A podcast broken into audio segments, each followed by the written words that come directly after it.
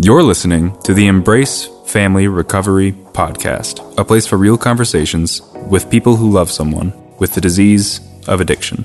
Now, here is your host, Margaret Swift Thompson.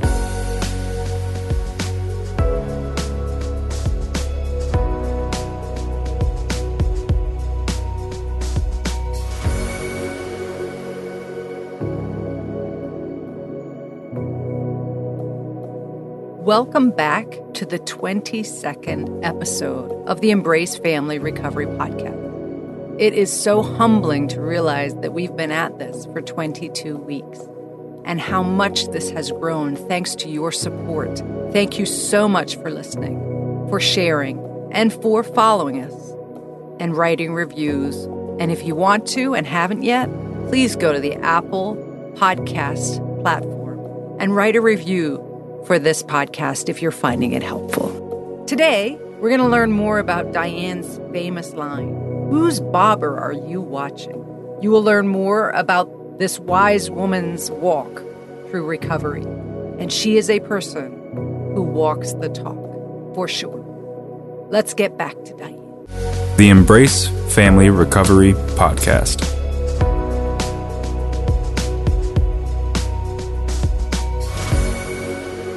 As a mother, growing up with addiction in the family, experiencing your own addiction, were you a person in your own story growing up who wasn't going to use and be like other people who you'd seen? Were you going to break the chain, as we hear family members often say when there's a generational disease? Mm-hmm. Oh yeah, absolutely. When I like so my mother was um had a substance use disorder when we were growing up. My father was a normie. My parents divorced when I was seven in 1965. And that was at a time where men almost never got custody. It always was the woman. And in 1965, my father was awarded custody of all of us, except um, uh, our oldest sister. And then she actually did go to, to uh, treatment when I was 13 and or 14. But I had so much, like any other child of an alcoholic, anger and and um, and lack of trust and all of those um, you know broken promises and it's you know your birthday's coming up and we're going to have a circus and a pony and a you know uh, and then you'd come home and and find my mom passed out and so when she left uh, and i went into those teen years i just had this I just had this like attitude like you weren't there for me when I needed a mom. I'm never going to need you in my life. And so I uh, largely was terrible to her. Um, but my dad wouldn't let me be like completely terrible to her. Like I couldn't say anything because I did one time and I, I got this quick rebuke about that's your mother. You don't ever say, talk to, about her like that. Your dad to say that Mm-hmm. despite what he had lived through as a partner of someone who was in that same behavior pattern, right? Because his or her addiction was there. To stand by the co parent concept or that out of honor to her having given birth to you all, despite whatever education he had or didn't have about the disease, mm-hmm. to then say to you, mm-hmm. that's your mother and he had none like no never um you know did never did any kind of family treatment or any family work but he uh, uh and we told this to my mom um, years later because she asked she was pretty astounded too because she said your father had right your father had every reason to talk badly about me and, I, and all of us said i never heard him say anything he must have on some level I don't know, maybe I shouldn't say this because we don't know, but it, like to know that it's a disease, like that is classically what we would teach a family member to work towards, right? Mm-hmm. Love the person, n- not the behavior. Not love the person, not the disease. Be mad at the disease because this disease causes pain, but mm-hmm. show respect and compassion for the sick person. Mm-hmm. And he did that without any education. That's quite remarkable. I thought so. So, did you say to yourself, I won't use? Oh, yeah. If I had a nickel for every time I said, I'm never going to be like my mother, I am never going to be like my mother.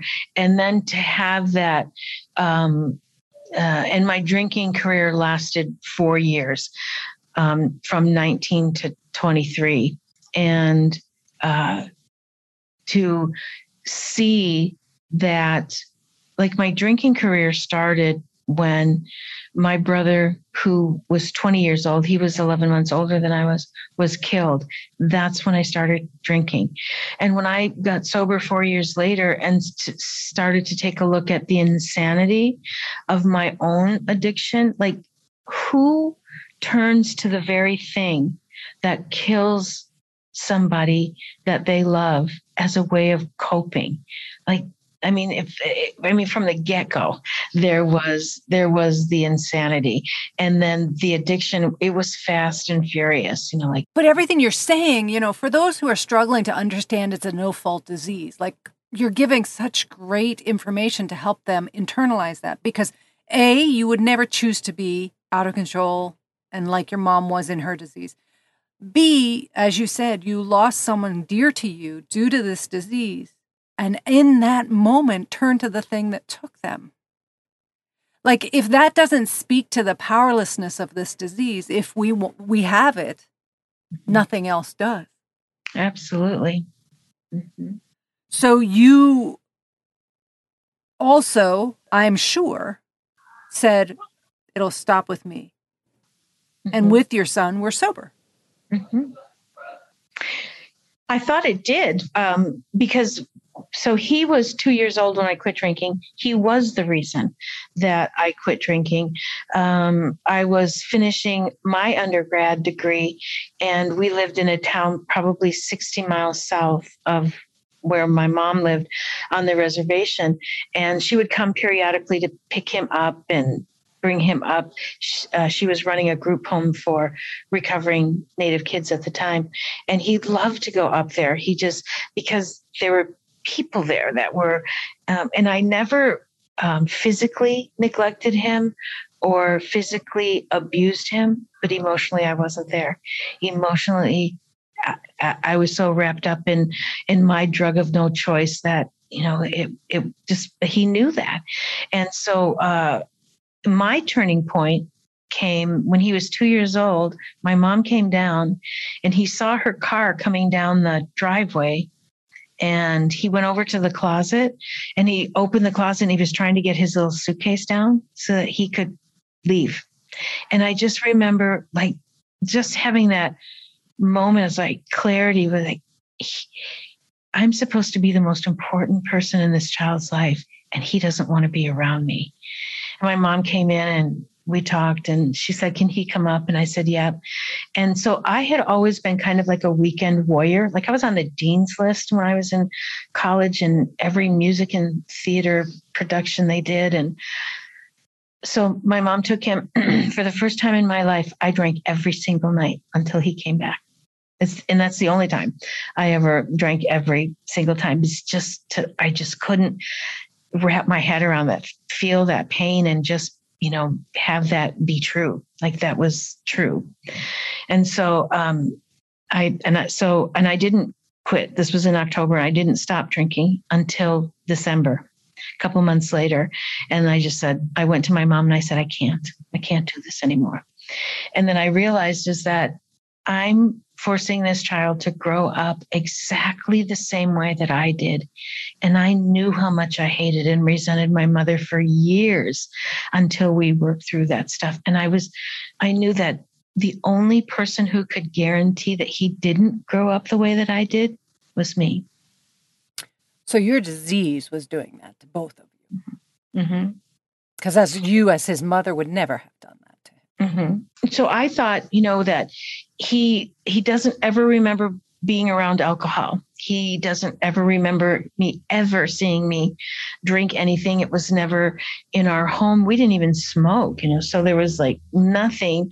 And the first couple of years of my recovery, I really stayed away from my family during like the um, like the high drinking times because I just wasn't ready for that. So we mostly did some of those holidays and gatherings with um, my sponsor and her family and my AA family.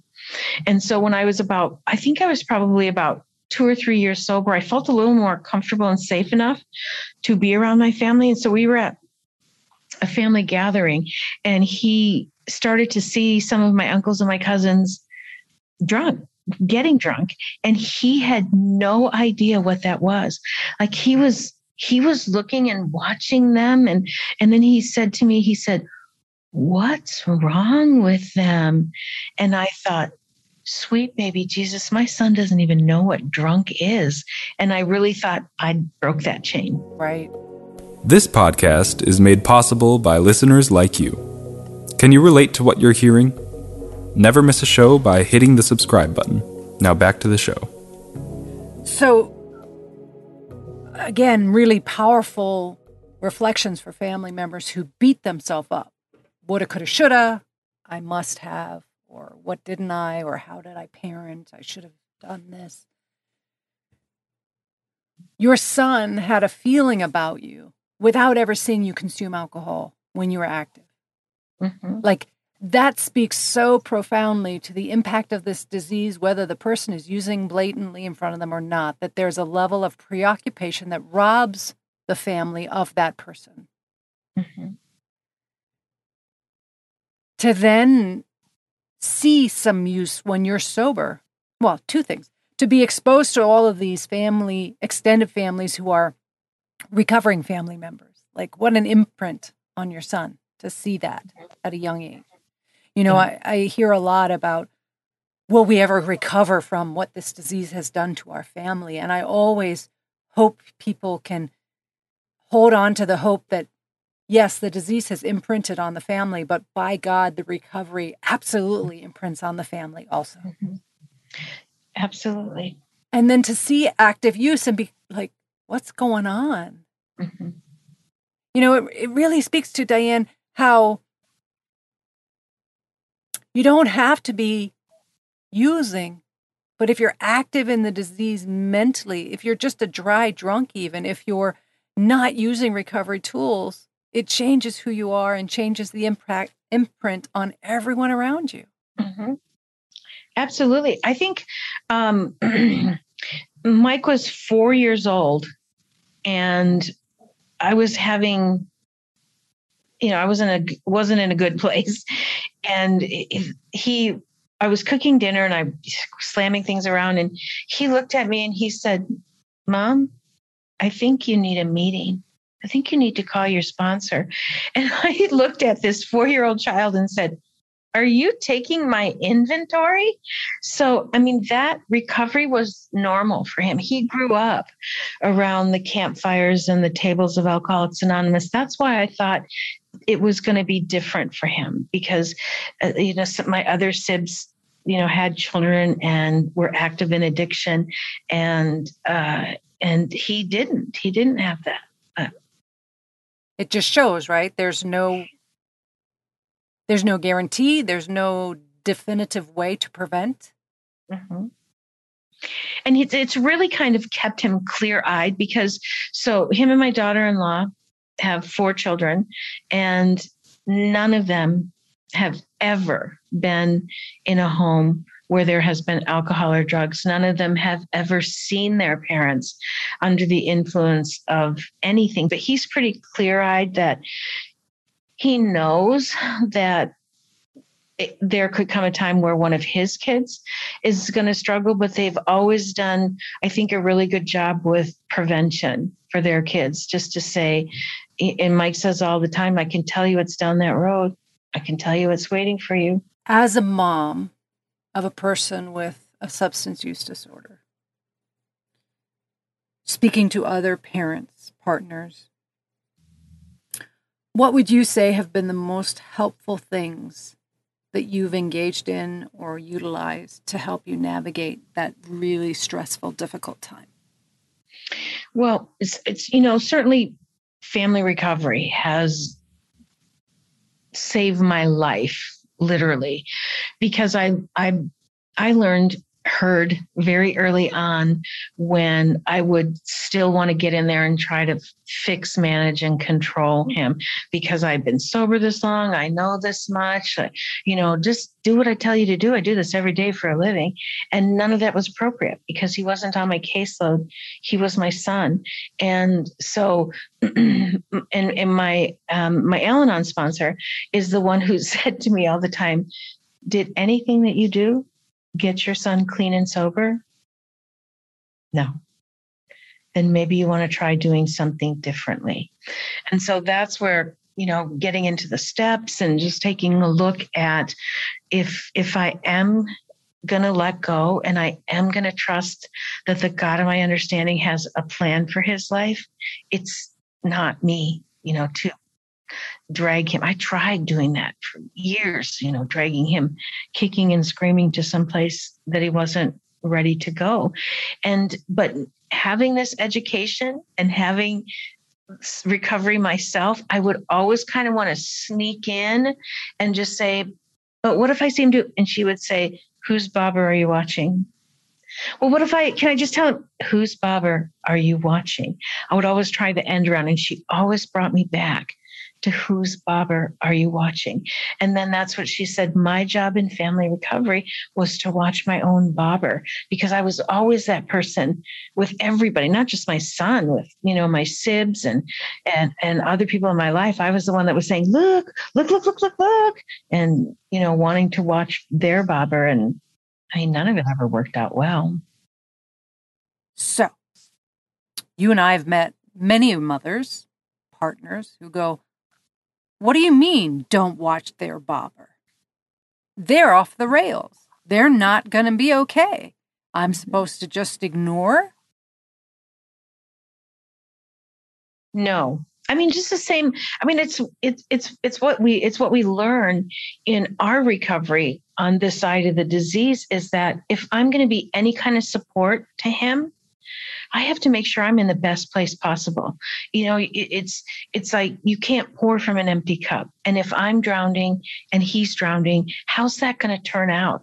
And so it's just living those concepts and and and understanding that the best way to support him is to take care of myself and ask him. And I'll tell you, I think it's kind of really cool is that even without saying that to him, he does that. And his my daughter-in-law does that. They do those things that kind of feed their soul and and take care of them so that they can be everything that they are to to their kids. And their kids see that. They see that this is something that's really important to my dad. And so it's leave him alone. This is his time to, you know, um, it, it, and it's working out for him. Um, so, how, if you don't mind sharing, how did you, when you're in grad school and parenting and family dynamics that they are, and in a profession that's highly demanding because you're dealing with people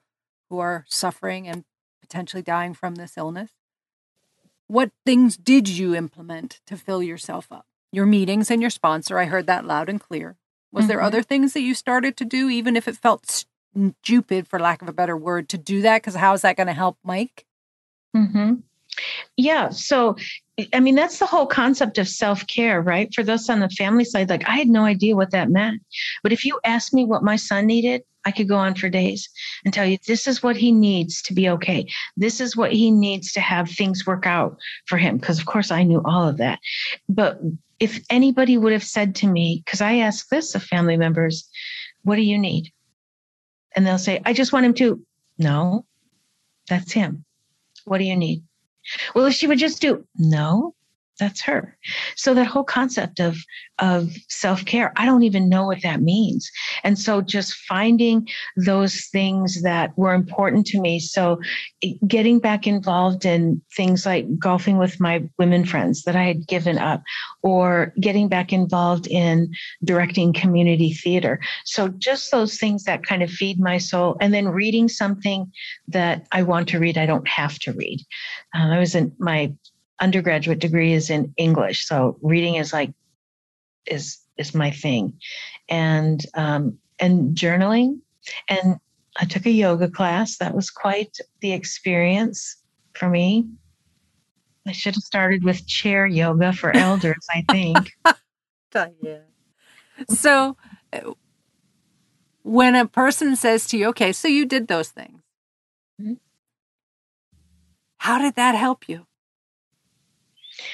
It it it it gave me. It's still just that clarity to know that he has a path that's his, and he has a plan that is the same as his creator's plan.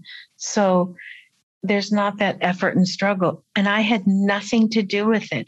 It was like getting out of his way helped him to find his way, you know, just by stepping back and getting out of that. Because nothing with my little fingers and, you know, manipulating around everything ever worked. But just continuing to do that, to know I love him unconditionally. I can't do things for him that one, he doesn't want me to, or two, aren't my job. Drop the mic. Getting out of his way helped him find his way. Such a challenge for any parent, yet a true gift for any child. If you know someone else who could benefit from learning about how to heal and grow when the disease of addiction has become a family member. Please share this podcast with them. Come back next week for my final episode with Dianne. We touch on loss, recovery, forgiveness, family healing. You won't want to miss the continuation of Dianne's story. I want to thank my guest for their courage and vulnerability in sharing parts of their story. Please find resources on my website embracefamilyrecovery.com. This is Margaret Swift Thompson. Until next time, please take care of you